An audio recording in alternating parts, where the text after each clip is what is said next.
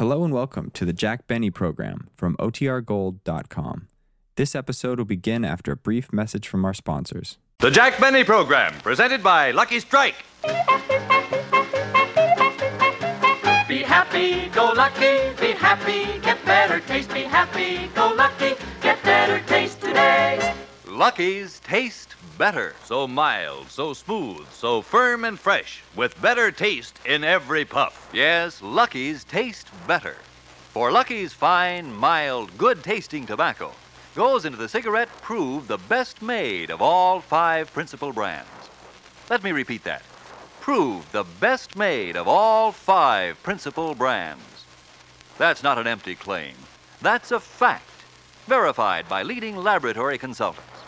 For example, Foster D. Snell of New York City, who report In our opinion, the properties measured are all important factors affecting the taste of cigarette smoke. We conclude that Lucky Strike is the best made of the five major brands. And don't forget, LS, MFT, Lucky Strike means fine tobacco. Fine, mild, good tasting tobacco. There's no substitute for fine tobacco. And don't let anybody tell you different. So remember the facts. Enjoy fine, mild, good tasting tobacco in the cigarette that tastes better. Lucky Strike. When you buy cigarettes, remember, Lucky's taste better. Be happy, go lucky, go lucky,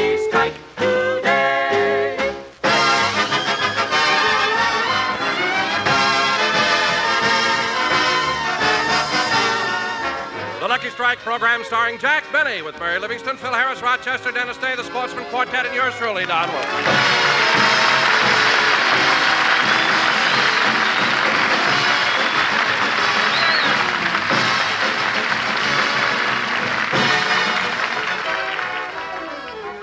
Ladies and gentlemen, as you all know, in the Rose Bowl game on New Year's Day, Illinois scalped the Stanford Indians.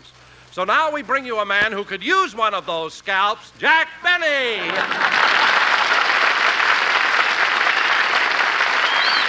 you. Thank you, thank you, thank you. Hello again. This is Jack Benny talking. And Don, you can stop vibrating because that was the worst toupee joke I ever heard. Not only that, but it was in very bad taste. Bad taste? Yes, I don't mind for myself, but it so happens that the Stanford coach, Chuck Taylor, really wears a toupee. Now, now, wait a minute, Jack. I talked to Chuck Taylor right before the game. He's 31 years old, and he definitely has his own hair. That was before the game. but when Illinois scored their, foot, uh, their first touchdown, his hair started to go. By the end of the third period, it was piling up on the ground, and all through that fourth quarter, it just laid there and turned gray. but, Don, that was really some game, wasn't it? Uh, it certainly wasn't. Jack, I heard you were sitting right on the 50 yard line. How'd you get such a good seat? Well, Don, it wasn't easy. You see, even though I've lived in California for the past 15 years, I was born in Waukegan. So, in order to get tickets, I called Governor Stevenson of Illinois. Oh, and he got you the tickets? Well, no. You see, he couldn't do anything for me personally, so he called Governor Warren of California. Well, it was nice of Governor Warren to give you the tickets. Well, he couldn't do anything for me either, so he called Mr. McMillan, the city manager of Pasadena, who got in touch with Nancy Thorne, the queen of the Tournament of Roses. Oh, the Queen got you the tickets. Tickets? Well, not exactly. Well, then how'd you get in? I was the third princess on her right.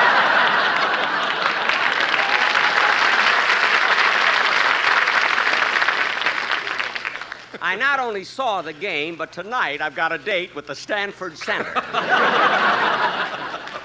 you know, the way he raved over my blue eyes, I didn't have the heart to tell him. Don, who were you rooting for at the game? Well, Jack, I didn't want to show any partiality, so I got a seat on the Stanford side and a seat on the Illinois side. Don, how could you possibly sit on both sides of the. Oh, oh, of course. And Don, weren't you disappointed when you weren't picked as the winning float? I would have won, but I was sabotaged. Oh, yes, yes. Well, better luck next year, you know. Hiya, Donzie. Well, hello, Phil. Hello, Phil. Don and I were just discussing the Rose Bowl game. Were you there? No, not this year. Well, you must have watched it on television. I started to, Jackson, but I turned it off. Phil, how could you turn it off? It was a wonderful game. I know, but I just couldn't take it. What do you mean? Look, Jackson, it's New Year's Day. I'm laying there with my eyes bloodshot, an ice bag on my head, the room spinning, and some character keeps yelling, Look sharp, feel sharp, be sharp.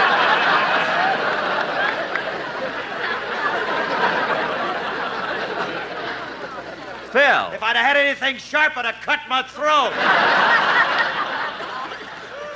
All right, Phil.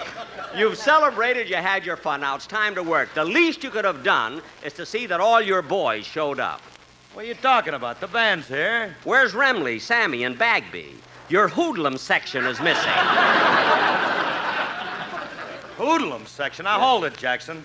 I don't think it's very nice the way you go on week after week insulting those three boys. They may not be college graduates, but they come from good families. They're sensitive, refined, and perfect gentlemen. And it's your fault that they're not here today. My fault? Yeah, if you'd have paid me more money, I could have bailed them out. Phil, they're in jail? What for? Cross the street in the middle of the block. Now, wait a minute, Phil. They can give you a ticket, but they can't put you in jail for walking across the street. On their hands and knees.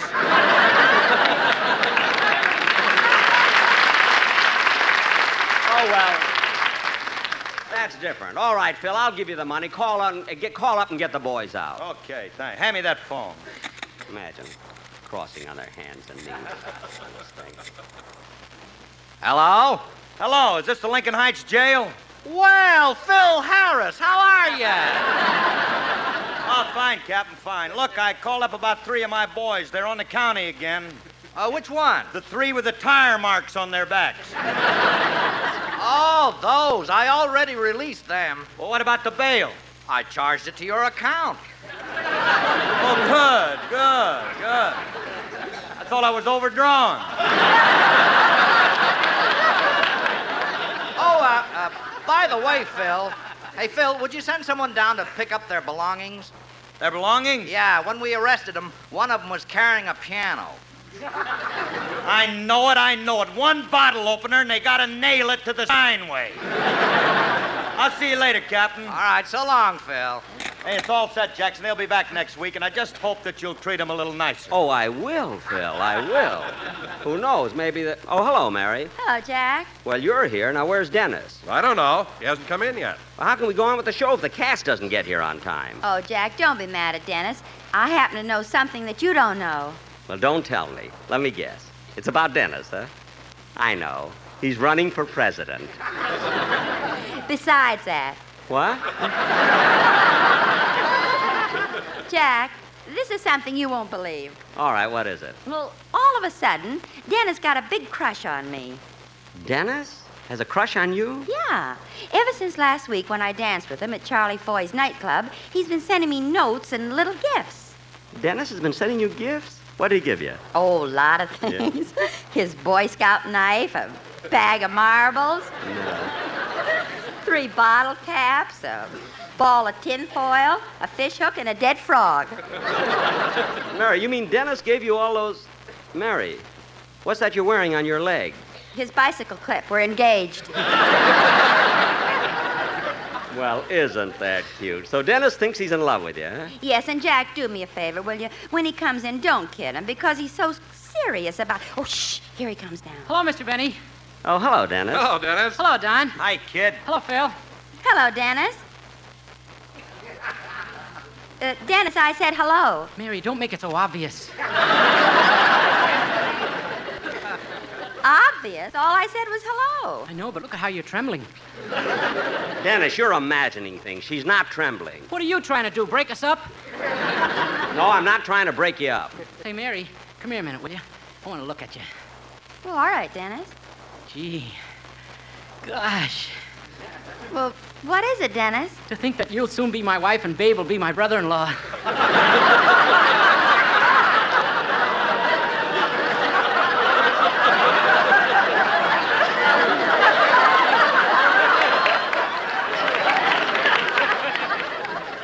That's nowheres on this page. I can't- it's better than what we had written there. I know that. now, look, Dennis. Dennis. I don't want to break up your romance, but for two weeks now, I've been anxious to see Death of a Salesman. So do you mind if I ask your fiancée, Miss Livingstone, to go with me tonight? Hey, you're wasting your time, kid. Oh, I am, eh? What about Mary? Would you like to see Death of a Salesman? Oh, I'm sorry, Jack, but I already saw it. With whom? Dennis. Oh. I'll go with you, Mr. Benny. But you saw it with Mary. Who looked at the pictures? Dennis, do me a favor. Will you go ahead and sing your song? okay.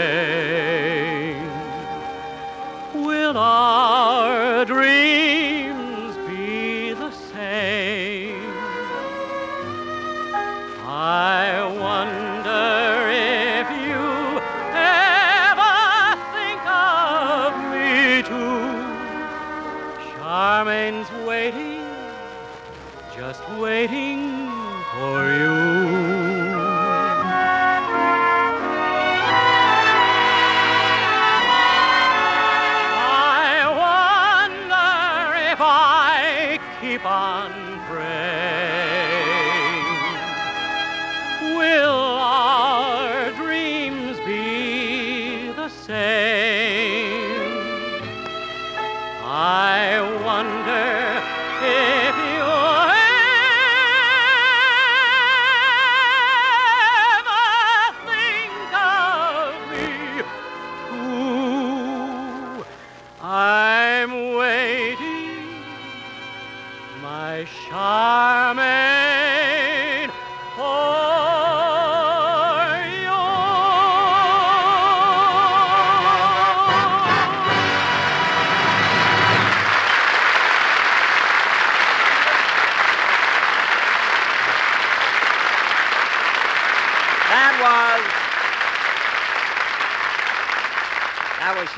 sung by Dennis Day, and very good, Dennis. Thanks. And now, ladies and gentlemen, Oh, Mr. Benny, I want to congratulate you. congratulate me. Yes, Radio and Television Daily took a poll, and you were voted Radio's Man of the Year. Well, thank you, Dennis. Don't thank me. I voted for somebody else.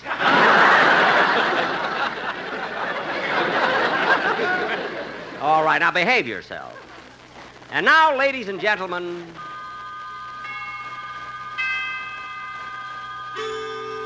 for our feature attraction tonight, we're going to present a sketch based on one of radio's most popular dramatic shows, Suspense. Now, in this sketch, I will play the part of. Oh, darn it. Hello? Hello, Mr. Benny. This is Rochester.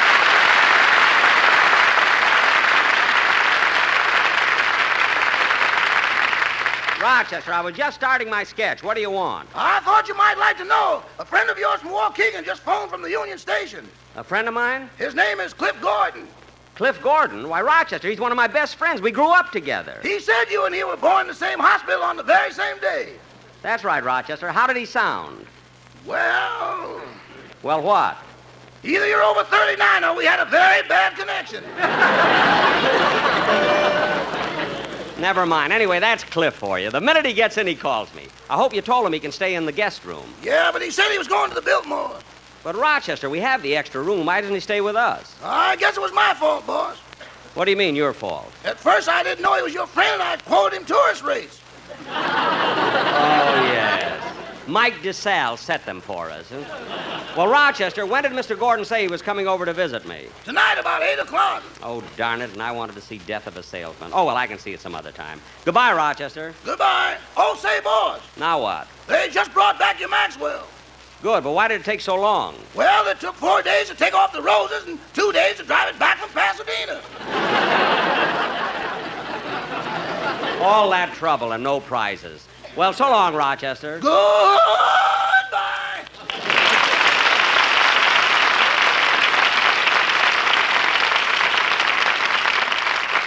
Now, ladies and gentlemen, as I started to say, for our feature attraction tonight, we're going to present our version of one of radio's most popular shows, Suspense.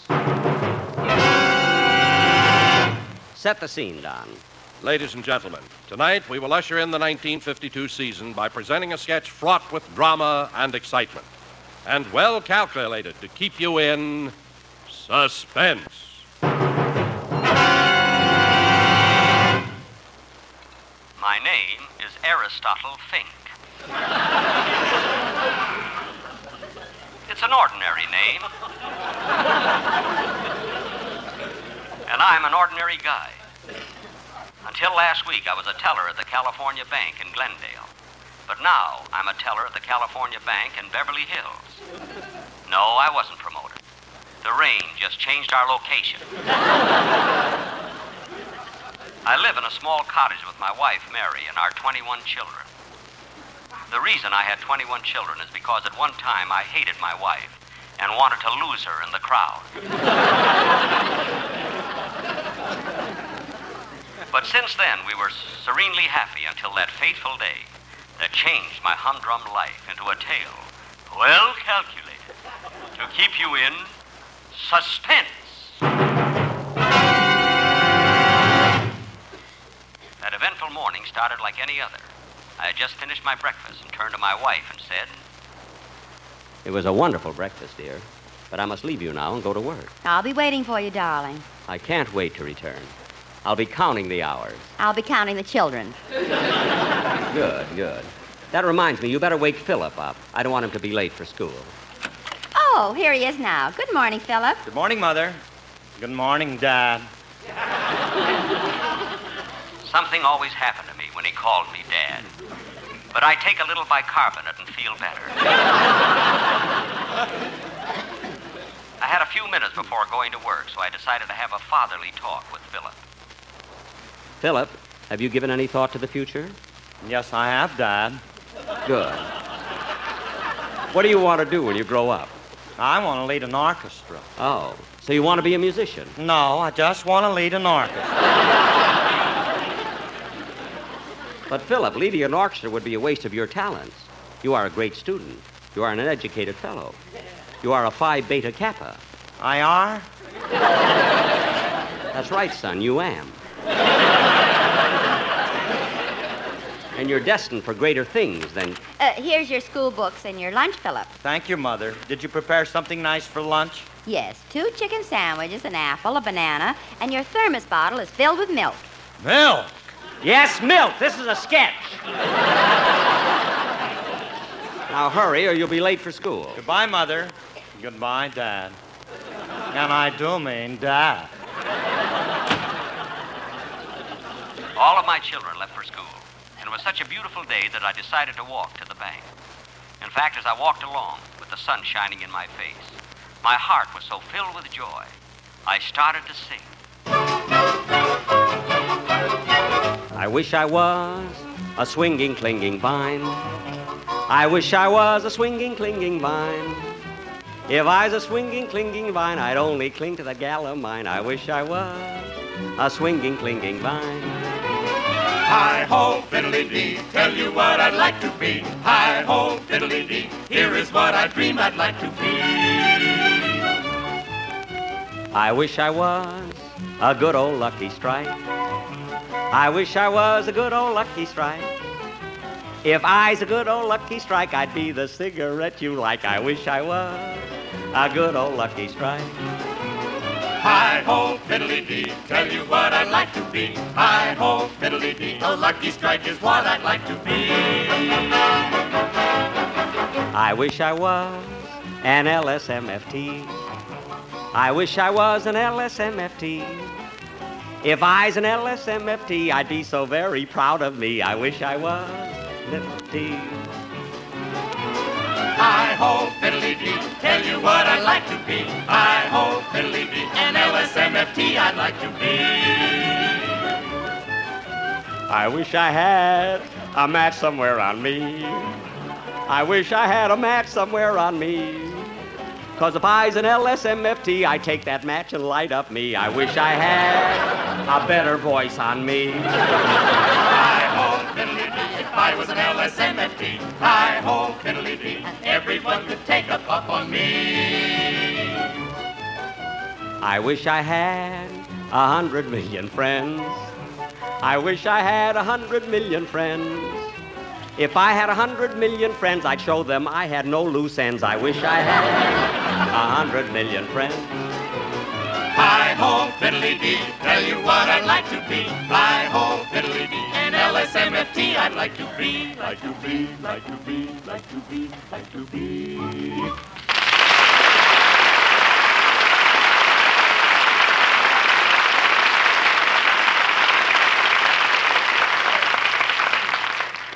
I arrived at the bank, and this day was like all the others, with one exception. A man came to my window. A man who was destined to change my life story from a peaceful one to a tale well calculated to keep you in. I didn't say it yet. To keep you in suspense. Watch it, fellas. This man came up to my window and thrust a bill at me. It was a genuine $10,000 bill. I looked at him for a moment, then looked back at his $10,000 bill when he said, There, I'd like to change this. But, but this is a $10,000 bill. I know, it's the smallest I got. Okay, I'll change it. Would you like the change in $1,000 bills, hundreds, fifties, twenties, tens, or fives? I want it in pennies. You, you want $10,000 in pennies? Why? I got 500 piggy banks for Christmas. I complied with his request, also sorry that I gave him that joke.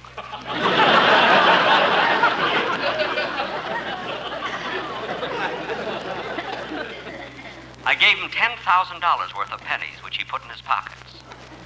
And my eyes followed him as he walked out, leaving his pants behind.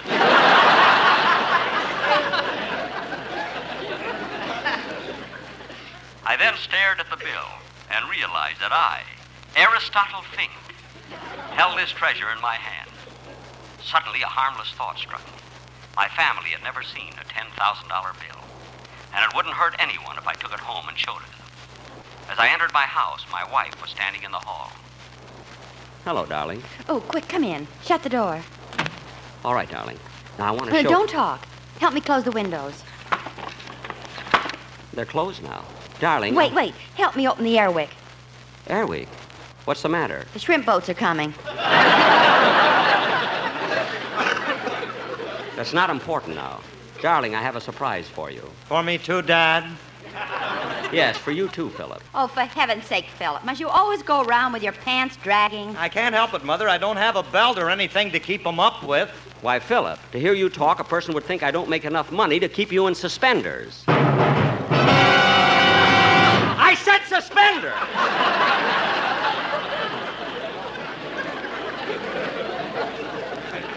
Stupid hoodlums! Section? What's the surprise, dear? Something I want you all to see. Philip is here. Call the rest of the children. Okay. Sam, Peggy, Hilda, Milton, George, Ada Marie, Ellen, John, Hillard, Jeanette, Bonnie Jean, Stephen, Terry, Harriet, Albert, Julius, Crenshaw, Pico, and Sepulveda. All of our children got along well, except Pico and Sepulveda. They kept crossing each other.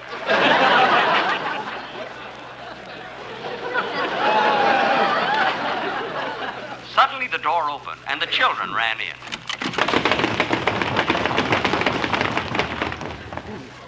When I was a young man, I never dreamed that I, Aristotle Fink, would ever have so many children. The children all here, darling. Now tell them about your surprise. Okay. Now listen, you little finks. I want to show you this. It's a $10,000 bill. Here, take it. Philip, why aren't you looking at the $10,000 bill? That don't mean nothing to me. I've seen 'em before. You have? Yeah, there's a little blonde in my class named Alice who's loaded with it. All right, children, give me back the bill. Children. Children. Somewhere on the tour, through the hands of my children, the $10,000 bill disappeared. I looked for the money all that night but couldn't find it. And the following morning, when I went to work, the president of the bank sent for me. I walked into the office of this very rich man. He was sitting at his desk playing tiddlywinks with silver tiddlies. I looked at him tiddly, timidly and said,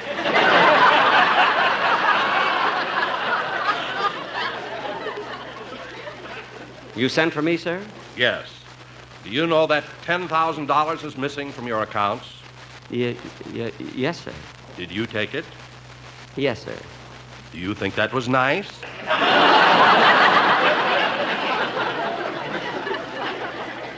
No, sir. Well, watch it next time.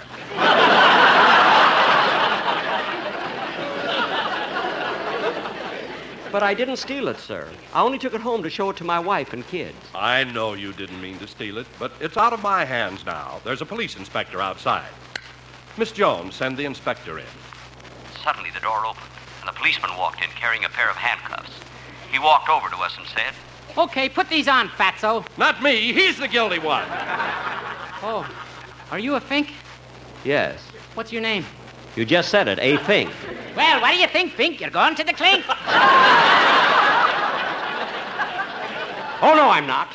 Come one step nearer, and I'll stab you. Look out, look out. He's got a knife. Don't be a fool. Put down that knife. Oh, yeah? Take that. Oh. Get away from me. Don't come near me with that knife. I haven't done anything. Oh, yes, you have. And I'm going to stab you, too. Take that. I didn't shoot them, folks. I stabbed them. But the sound man is still sore at me on account of the lousy Christmas present I gave.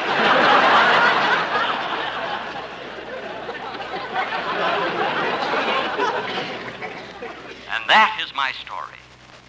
Now I'm in my cell in the state prison awaiting my execution tomorrow night. But in the cell next to me is a traveling man named Frederick, who was convicted of killing his wife by hitting her over the head with his sample case. In a few hours, Frederick walks his last mile to the electric chair. Oh, it's small consolation.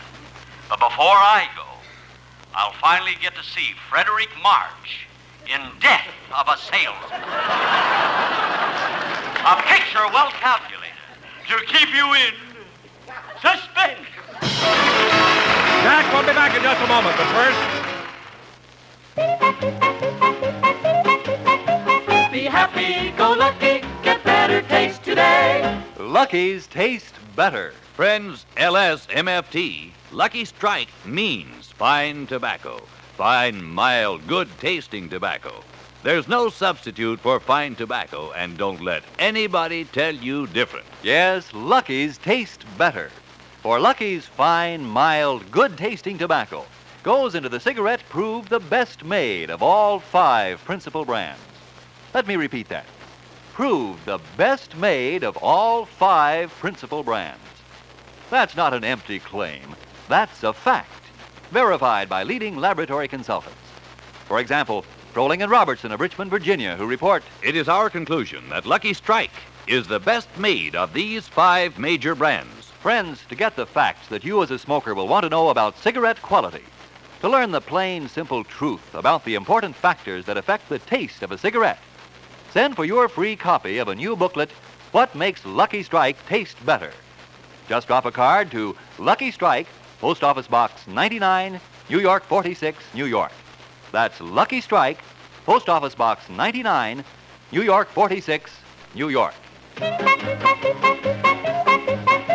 Be happy, go lucky, go lucky, strike today. Good night, folks. This is the CBS Radio Network.